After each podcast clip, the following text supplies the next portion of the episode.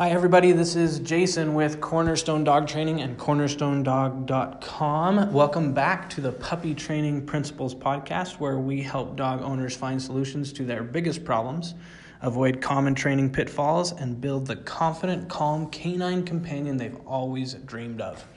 Now, today it's a little bit of a different episode, and we want to address should I rehome my dog? And in the dog world, uh, with there's a lot of culture surrounding this question that is pretty negative. That's like, oh no way, like you, you know, you, you chose this. Now you got to live with it, and you got to make it work. And uh, with dog owners I've met, it seems like they have tried so many things. They're not bad dog owners that are asking this question. And if you've asked this question before, there's usually a reason behind it that's pretty logical it's not you it's not usually the the problem isn't usually that people are just lazy and they don't want to do the work. It's usually that they've tried and they've tried and they've tried to fix this problem. And I love that we do a different sort of training and get different results that allows people um, to make this decision a little easier to solve this problem um, where they've just in a lot of situations don't have much hope. In the last podcast, uh, we did an interview with Zach where he had three dogs and they started fighting in the home and pretty, I mean, vet visit kind of fighting. And in most situations, um, people are going to tell him, trainers, behaviorists, specialists are going to train him the only way is to rehome the dog. There's nothing you can do. That's not entirely true. I mean, that's one answer to the problem. But often, when somebody doesn't know a way forward, that's the option they're going to pick. And what I found with most vets, and I love vets, okay, the, I work with a ton of vets, they're great people, but they're going to choose a medical solution because that's what they know. And to be totally honest, there are some dogs where that medical solution is absolutely what they need. However, there are a lot of dogs that have been giving, given a medical solution that after we work with them don't need that medical solution anymore. So it wasn't really a medical, you know, a chemical issue that way as much as it was a behavioral issue. Okay, so there's a balance there. Um, a behaviorist, a specialist, and some trainers often are going to, you know, if they don't know how to fix the problem, it's usually because their training is theory based and not really rooted in field experience. The, the, the studies that they're relying on don't have a large enough study group, and it, it sounds good on paper, but it doesn't work in real life. And I, I don't know if you've ever had that experience, but I, I taught I taught high school for 15 years, and there were plenty of times in a high school situation where I would sit down and I would write a lesson plan. And sometimes, you know, it'd be in the summer getting ready for school to start, and I'd write a lesson plan, and I'd be like, man, I nailed that. This is awesome. This is going to be such a good lesson. Like, it's so ready to go. And I wrote a lesson instead of being ready to teach students. And I'd get in the classroom, and man, it would fail and it would flop. And you'd be like, what the heck? Like, this was so good. This was such a good lesson. And that's actually the problem is on paper, in theory, it was good. In reality, when you know you have 25, 30 students coming into a situation and they all have different lives and different experiences that day, and you put them into a classroom. If you try to teach a lesson, that's it's going to fail. You've got to teach the student. And so I kept I would tell myself often I don't teach lessons, I teach students. And that would that changed a lot so when things weren't going well, I could throw that perfect outline out the window and teach the students that day. And so the same thing is true with dogs. And, and so sometimes we get stuck in that, hey, this is what the what should work, so let's keep doing it. Instead of looking at the specific situation, that specific dog, and doing what needs to happen so that results can be a reality.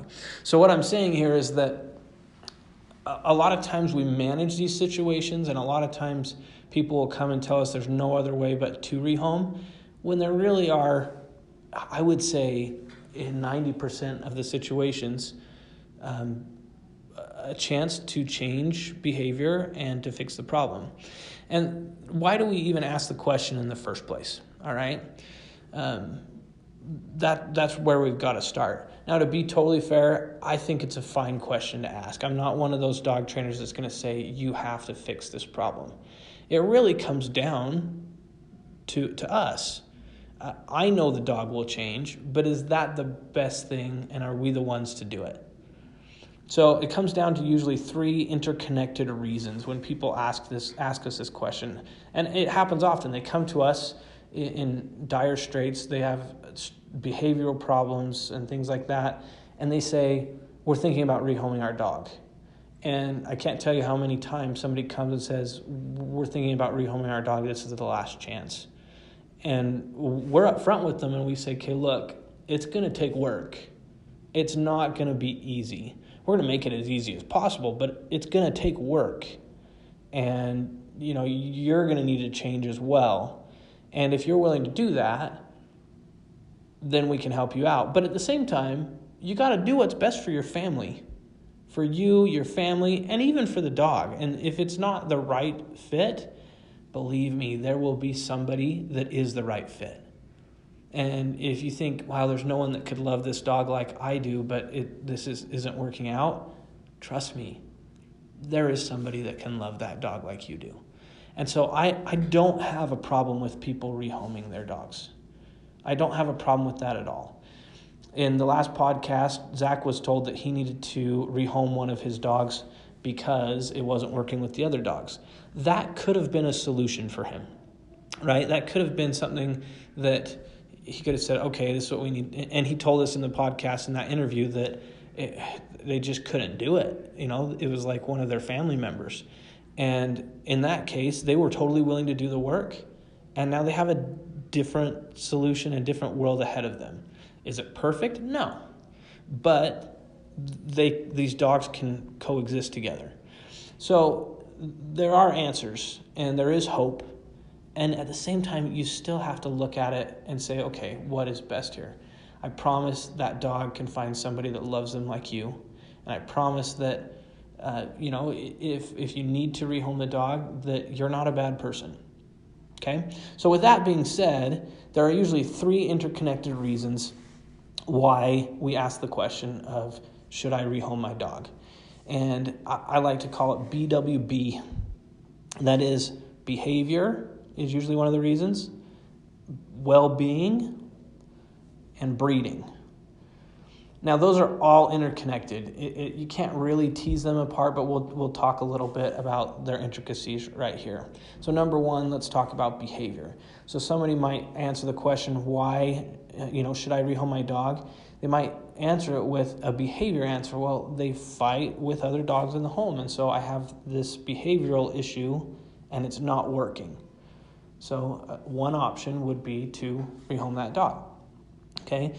Um, well being. So, somebody might say, Well, I'm not really able to give the time and energy that they need. And if you know dogs, you can know that that's probably a behavioral issue as well. But they're saying, Look, I, I, this dog would be better off with somebody else. I hate to say it, but it's, you know, that might be true. And again, if you want to make that work, there's ways to make that work. But sometimes, you know, your life's really busy, you're going through hard things, and sometimes it's just better to say, you know what, this dog would be in a better situation, not because I'm a bad person, but because it's just not right. So there's an option as well, right? Well being. Then the last one is breeding, and somebody might answer, Should I rehome my dog? with something like, well, they cower and pee when someone pets them. And that's definitely behavioral as well. Uh, but there's probably some breeding there where they're not able to control physically that situation as well, um, or their confidence level is low because they have a capacity for that from how they were bred and what their genes are. So, should I rehome my dog? Um, in each of these situations, you can change your dog and transform your dog in an amazing way and help them to be different. there's always going to be some level of management involved in pet ownership. That's all there is to it. I mean, that's what we're signing up for when we want a pet. It's not just all snuggles and fun and good times. There's going to be some management. And in that process, we have to what we don't know. And so breeding breeding as far as we can't change breeding right? You, you can't change the breeding part of it. I can't change a dog's genes. I can't change their DNA. And I can't change who their parents were, anything like that. And so I work with a lot of breeders actually because I want to make sure breeding is is good. You know, I want them and they're amazing people. They know way more than I do. But it's important that that education gets out to those that are starting and that are doing, you know, that love this process and and who wouldn't love being around puppies a ton, right? Like that's a good that's good times. But when they do a good job, then and we can take the breeding issue off the table, it solves a lot of problems. What we don't know with a dog and how they've been bred is what their ceiling is. We don't know how much better they're going to get. We know they'll get better. We know they're going to transform and change in an amazing way, but we don't know how much better. Now, behavior, there are, you know, behavior comes with paradigms and perspectives and things like that. And that dog can change in a huge way. With dogs that fight in the home, there's gonna be more management probably forever, at least for years, because there's some serious bad blood and you've got to be on top of that. So there's some mental, um, you know, mental input that we have to constantly put in that's going to take some time, as well as management. But the question is how how much can we lessen the management component? And that's always our goal is we want, you know, you start training, it's going to be high management. We want to lower that management and have just results for forever. And then when it comes to well-being is that's really the the the, the bigger question. You know, you have to be honest with yourself and say, okay, is it just a tough moment for me, um, and this isn't going to work, or you know, with training. To teach my dog to be calm and to, to be able to work through some of these situations and to be composed more instead of just always being crazy and pulling on the leash and doing whatever they want. Can I solve this problem? And if that's a step you want to take, then great. But I really have no problem with someone saying, you know what? I tried this out. It's just not really for me. We travel a lot. I don't like finding a place for my dog to be. Um, i know we could do this with training, but in reality, it's just not going to be the right fit. Then that's okay but I would suggest that you do the work to find the right home for your dog and not just turn it over, not just turn your dog over to um, a shelter or something like that. I, I, I would highly suggest that you find whether you're using, you know, Craigslist or some classifieds to try and work that out, a marketplace somewhere. To you know, maybe maybe you don't even sell your dog um, or maybe you do. And I'm not saying that for money, but sometimes if you put a price to the dog, you're going to attract the right person. Um, or maybe you put a price and then you don't end up charging it because you find the right person. Whatever it is, you do the work to find the right person.